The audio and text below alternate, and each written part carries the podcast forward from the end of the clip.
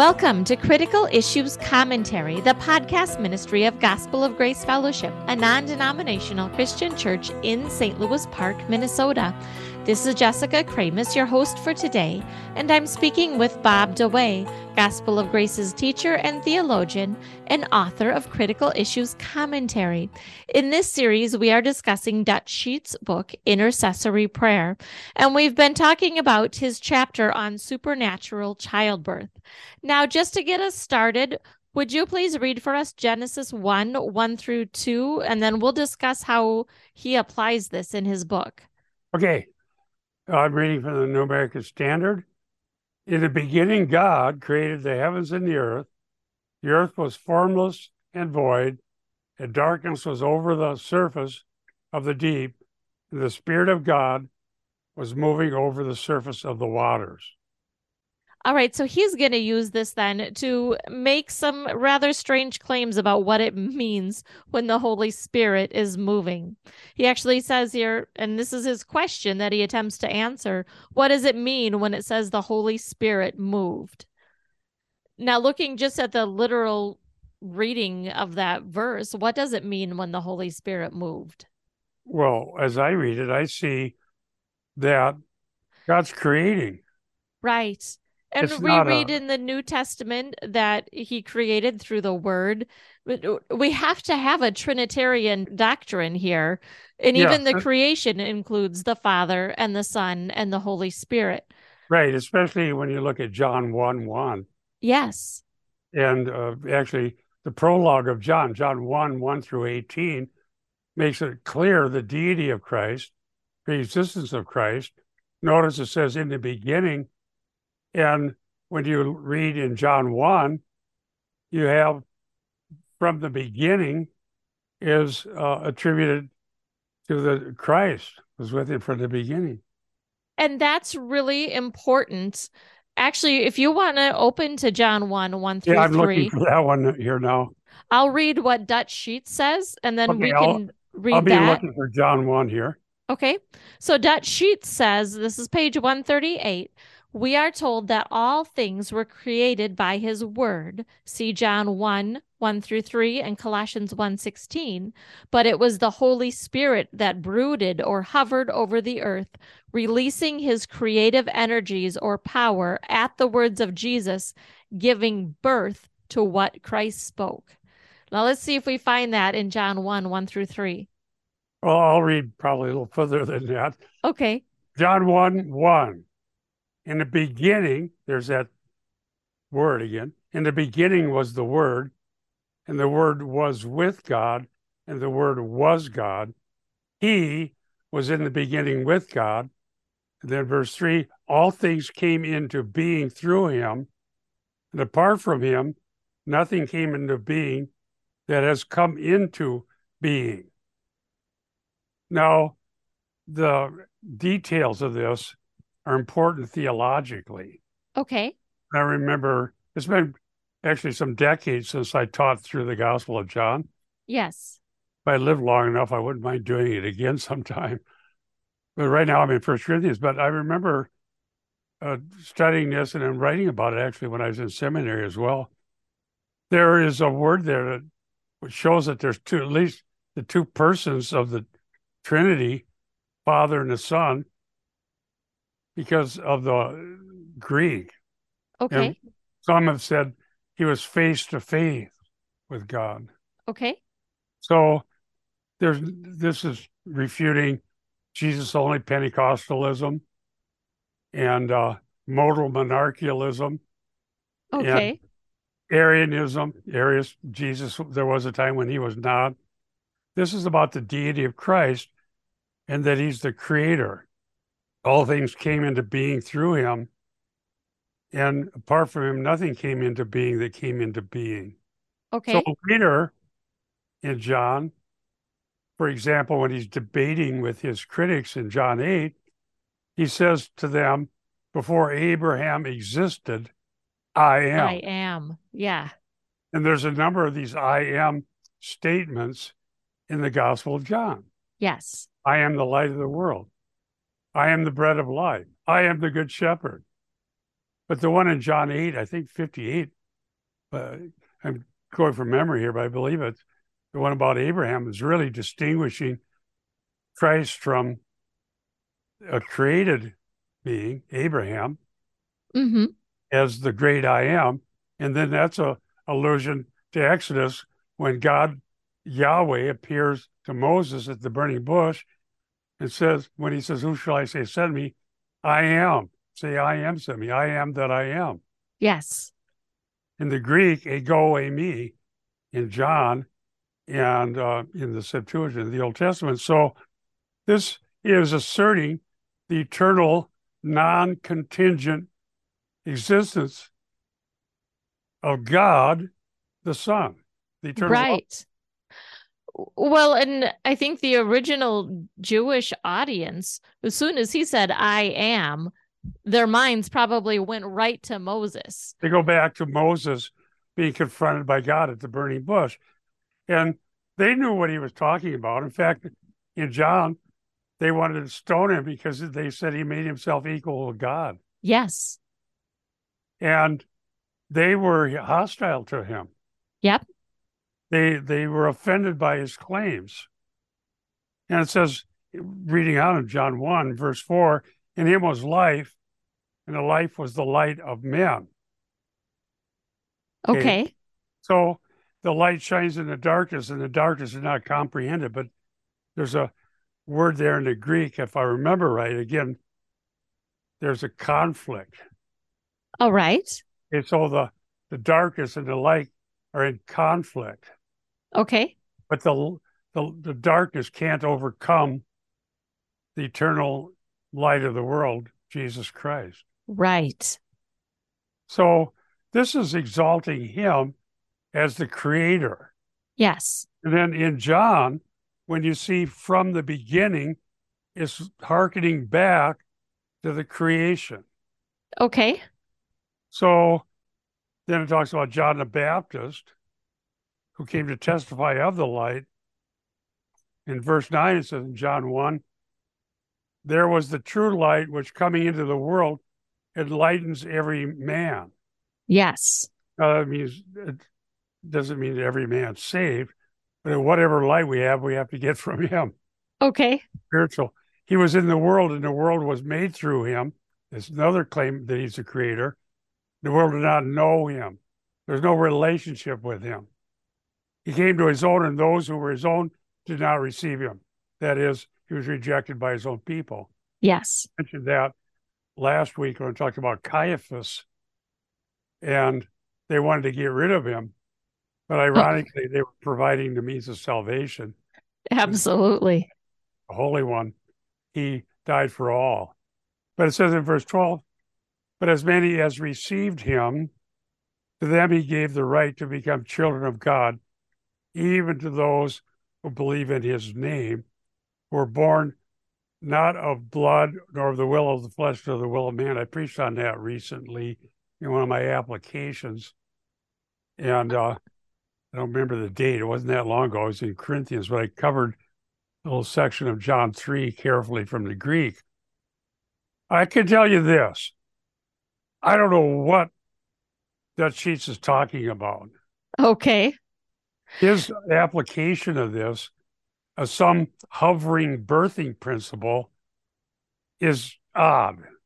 It is. And and just to remind listeners here, the context of what we're talking about is his claim, and this is on page 137. Therefore, anything we might accomplish in intercession that results in a birthing would have to be something that causes or releases the Holy Spirit to do it. So the context of this whole conversation is his claim that we release the Holy Spirit to birth new life or miracles or whatever it is he claims that we are birthing. Yes, I, I remember reading that and marked it as problematic to say the least. Yes. He says that I want to say unequivocally there's a prayer that birth. Right. We have to do something. So Yeah, and we and- call it release the spirit. Now, we read Genesis. There wasn't anybody around. There was a sinner. to cause the creation to happen. Right. Okay. We read John 1, 1 through, I went, I think, through about 12. This is talking about the eternal God, the Son, who created Yes. and who is the light of the world, who is eternal, non contingent God, Okay. not dependent on something outside of himself. Yes. Especially not us praying prayers of intercession to release the Holy Spirit. No, last week we talked about who sends the Spirit. Yes. We, we noticed in church history they debated, but they were debating whether the Father sent the Spirit or the Father and the Son send the Spirit.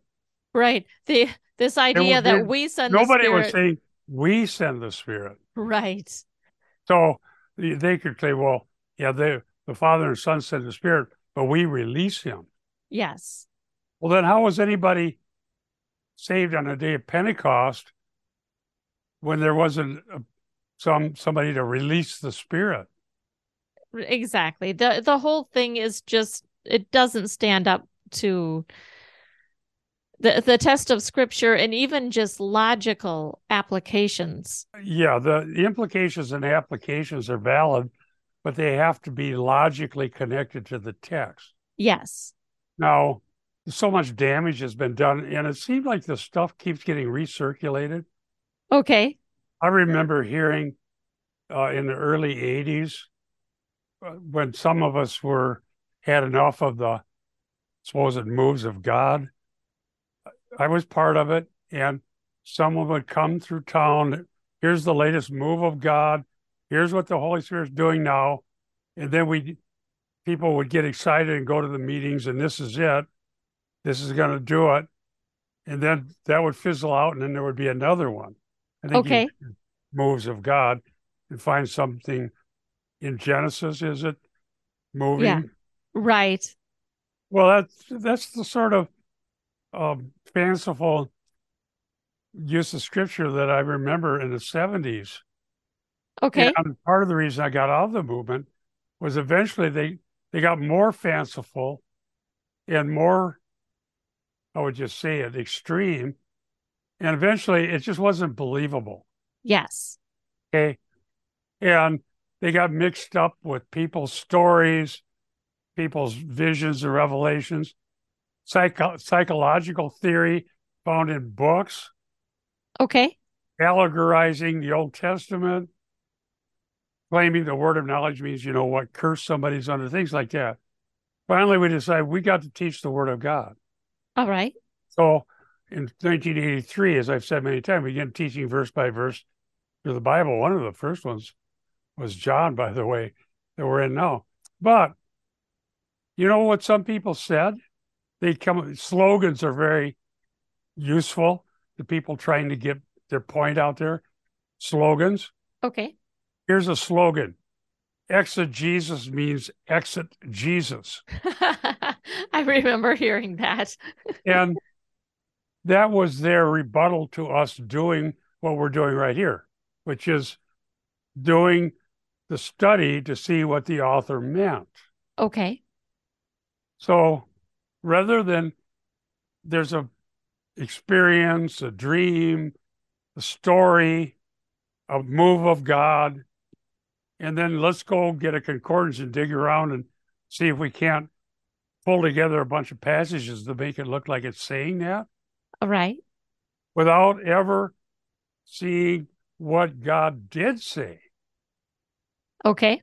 And so, what we're doing here with these podcasts is taking the text and doing the exegesis to share with you, uh, our listeners, what God said. And you can judge whether we're correct and God did say this. I believe that the Bible does teach the deity of Christ and that John 1 1 through 3 is amazingly powerful, profound exclamation of Jesus Christ as the creator. Okay. Okay. And we're Trinitarian and for good reason. Yes. So is that more powerful than somebody's story about birthing based on was there a passage where Elijah was squatting? Yes. It was uh mm, We talked about yeah, first Kings 18. Yeah, so these are just loosely strung together ideas. What's more powerful? The word of God for what it says, applied biblically and accurately, that will give hope and comfort to every believer, or strung together stories loosely related scriptures really, in effect, aren't speaking about the same thing. Or if they are, that's not the point that uh, Mr. Sheets is making, or what the Bible actually says. Yeah. We need to cling to what the Bible actually says. Well, of course. Yeah. When Peter preached, the Holy Spirit poured out at Pentecost. We talked about this last week. He cited scripture after scripture. Right. And he cited them. Why? Because the disillusionment that had happened in Acts 1, they were saying, we thought that he was going to restore the kingdom. Right. The the kingdom of Israel. Right. In other words, if Messiah, son of David, the anointed one, by the way, Christ means anointed one, Okay. uh, Christos, the anointed one, the unique one, only begotten means the unique one. It's a, Okay. different, it's a different word in the Greek. This is about the uniqueness of Christ. Yes. There's no reason to say, well, he needs us to release the Spirit. We're going to do this Right. because that's just not the point. The point is uniqueness of Christ. They thought he would restore the kingdom to Israel. Right. So why did Peter preach all these scriptures on the day of Pentecost? To show that what he did do was predicted. Yes. Absolutely. And, and one of them is Psalm 110, verse 1, that he would reign at the right hand of God and high, Psalm 110. Okay. And that he poured out the Spirit. And there we see this, and that the, Messiah would be rejected is predicted in Scripture. Yes. And that's you find that throughout Acts and elsewhere in the Bible. So when they used these scriptures, they were showing what they meant. Isaiah 53, Psalm 110, many other passages. Jesus Okay. cited scripture in Isaiah 61, 1 and 2, when he came in the synagogue in Nazareth, his hometown, but he didn't cite the one about vengeance, which is right there. Right. Okay. They wanted vengeance on their enemies by the end of, Act- excuse me, Luke 4. They wanted to throw him off a cliff. Yeah. They rejected him. Okay. Okay. So they wanted a king. They want their enemies defeated, Gentiles defeated, the unclean people removed, a kingdom. And when he died on a tree, cursed is he who hangs on a tree, he was bearing the curse for us. And he ascended into heaven, Psalm 110, verse 1, where he reigns. When he comes again, that's when he brings the wrath Yes. and establishes the kingdom. So that's all right there. Now, if Peter used the same hermeneutic that a lot of these um, NAR folks use, his sermon on Pentecost makes no sense at all because he kept taking things literally. Right. So, and then before we run out of time, I, I do want to bring this back to Genesis 1, 1, and 2, because Dutch Sheets is going somewhere with this. All So, right. just to refresh memories here, uh, Genesis 1, 1, and 2, in the beginning, God created the heavens and the earth. The earth was formless and void, and darkness was over the surface of the deep, and the Spirit of God was moving over the surface of the waters. Yep. Okay, so we discussed that. We talked about John 1. We talked about Christ existing as God and with God from the beginning. Right. Okay, here's the Dutch Sheets interpretation. What the Holy Spirit was doing in Genesis when he brought forth or gave birth to the earth and the world is exactly what he wants to do through our prayers in bringing forth sons and daughters. He wants to go forth and hover around individuals, releasing his awesome power to convict, break bondages, bring revelation, and draw them to himself in order to cause the new birth or new creation in them. Yes, the Holy Spirit wants to birth through us. So now we've got Genesis 1 1 and 2 being about he wants to do through our prayers what he did in Genesis 1. I don't even see the connection. Well, there is none. Yeah. Um, how come there's such a push to denigrate the uniqueness of Christ, the sovereignty of God, the eternal, all powerful God, non contingent, not dependent on anything outside of himself, existed from all eternity as God and with God, as we say in John 1. Let's turn that into something that has to happen through us. Right. Why? Is that what the text is telling us? Absolutely not. Only one creator. Okay. See, this is, you know, although somewhat different, the first cousin of a emergent in a different sort of way. Yeah. Emergent says we are co-recreators of the world with him. Yes. So the way I just I read another book on that a while back. I decided not to write on it because or critique it because it's the same idea that we have as a British version of emergent. Okay. Rather than the fall, alienation, wrath of God, they have creation, decreation, recreation. Right. Was wasn't there an emergent author who said we fell up? That was uh, Moltmann. I, I I talked about that in my book I wrote about emergent. Okay, so that's why I'm making the emergent yeah. connection well, that, there. But they took that and they have God is in everything. Yes. hope that it's all going to emerge into something better. Okay. So the emergent version of it is we're not heading toward wrath. We're we're we're being recreated into a beautiful world as we are co-recreators with God. Okay. We have panentheism. God is in everything. The NAR is more bold. They're going to decree it. Yes. And we release the spirit. We decree what's going to happen. We did, I think, two or three episodes on Dutch Sheets Watchman decree a while back. None of it happened. Well, I thought about that when we are going. This was in 1996. All of this, it goes way back to Jane Lead. If you want to read the article I wrote about the roots and fruits of the New Apostolic Reformation.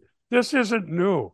Okay. It's, uh, and it goes back way before that with some of the post millennial claims that we're going to bring the millennium into being through actions on the earth.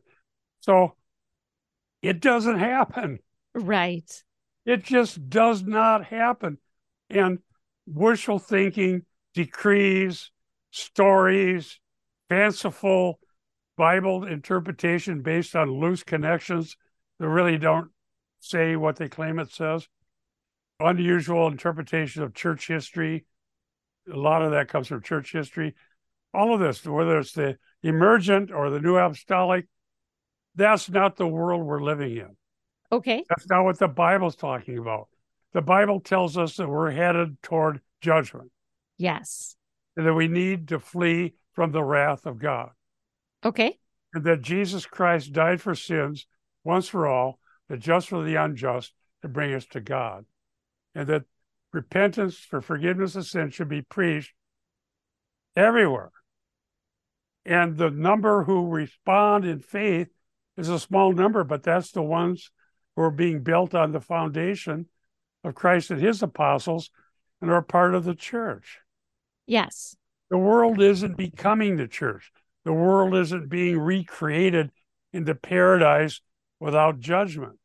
Okay. We're not doing greater miracles than Jesus and his apostles. Right. Okay. It's not happening. Wishful Okay. thinking doesn't make it happen. Right. These it just isn't there. And the Bible doesn't say that we'll do greater miracles. They just interpret things that way. Well, and I think it's important to note okay, yeah, it's not happening. The reason for that isn't a failure on our part, which is what these teachers would have us believe. I know. They're really good at dumping failure on everybody but their own selves because they're the great hope of the kingdom. Okay. secrets we don't know. But it fails. William Branham failed.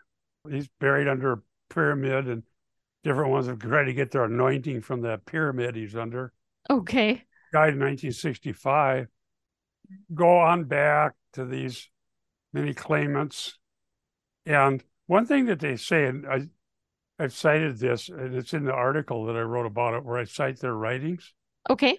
they consider ordinary Christians, meaning people who love Christ, are born of God, are trusting his promises, have the gift of eternal life, share the gospel, pray for the lost, pray for one another, gather in his name, simply studying the scriptures, breaking bread, and doing the things God's ordained, priesthood of every believer, are utter failures and that Jesus won't come back for us because we're a pathetic, disease ridden, defeated church. Wow, that's really sad. Yes, That- and I can cite that. It's in the article I wrote on the roots and fruits of the New Apostolic Reformation. That's what they say. Okay. So if you don't want to be the pathetic, disease ridden, horrible church that Jesus doesn't want anything to do with, then you got to go to their meetings, find that move of God. Okay. but they're just meetings and claims. They're not anything that, if it's whatever is valid at any of those meetings, are things that we can all have right here by believing God's promises.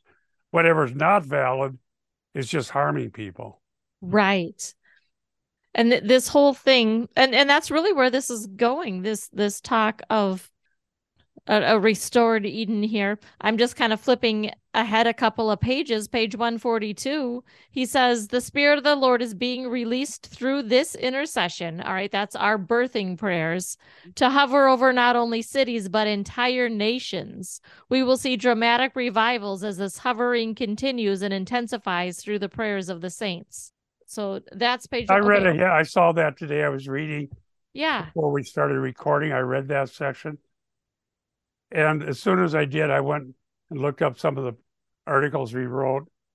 We've been doing critical issues for over 30 years now. Yes.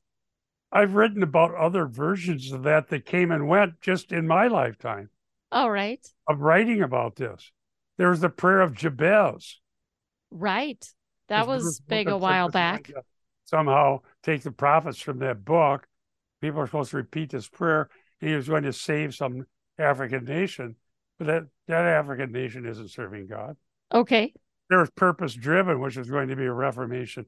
I was there when all these people, all I was I was at the meeting uh, to preach the gospel to to Rick Warren. But here's all these people from all over, and they were just giddy with excitement. The three-legged stool is going to be the great move of God, the new Reformation, the purpose-driven Reformation is going to Christianize three-legged stool business, church, and government. Going to band together to Christianize the world and bring the end of a lot of problems, and glorious things are happening. It was going to happen really soon. Well, they kind of gave up on their claim because it didn't happen. Right. Neither did the Bruce Wilkinson prayer Jabez thing happen. And now we have more claims. The claims have been going on. Centuries ago, they made claims like this. Okay. It's not biblical. We're not heading toward paradise on earth, whole saved nations, because narrows the gate and narrows the path that leads to eternal life. Yes. You walk on it. Okay. That's the norm. Right. The Christianized Vatican, you know, institutional church. Yeah, are there are there really billions of Christians right now? No. No. Yeah. It's just one big, massive institution in the case of Rome, but they won't give people true hope of eternal life without a whole lot of works and a lot of confusion, a lot of sorrow. And these apostles and prophets won't give you that either. Yes. So, dear ones, knowing Jesus Christ means you have everything. You're part of his kingdom, and he is not ashamed to come for the church when he does. Because what makes us righteous is the blood of Jesus that cleanses us continually. Don't listen to these grandiose claims that would indicate there's some secret we don't know to get this birthing to happen so whole nations can be saved. Yes. It will not happen until Christ returns and establishes the millennial kingdom. Okay. Even at that, at the end of the thousand years, they rebel. Right. So, how are you going to undo the effects of sin by wishful thinking and romantic idealism? Not going to happen. Nope. All right. Do you have anything you want to add before we close? Preach the gospel and God will rescue people out of it. Yes. Don't allow yourselves to be taken in because they will, if you start having problems, very rare that these hot shots will ever come to your aid. Yeah. Because you just feel like you're a defeated Christian. And eventually some people say, I don't even want to go to church because people see I'm defeated. Right. Sad. That breaks my heart. Yep. All right. So we are out of time for this edition of Critical Issues Commentary Radio. You can access this episode and many others, as well as years worth of articles, at the website cicministry.org. While you're there, click on contact and send us a message. We'd love to hear from you. We want to encourage you all to stand firm in one spirit with one mind and strive together for the faith of the gospel. For Critical Issues Commentary, this is Jessica Kramasz and Bob DeWaay. We'll see you next week.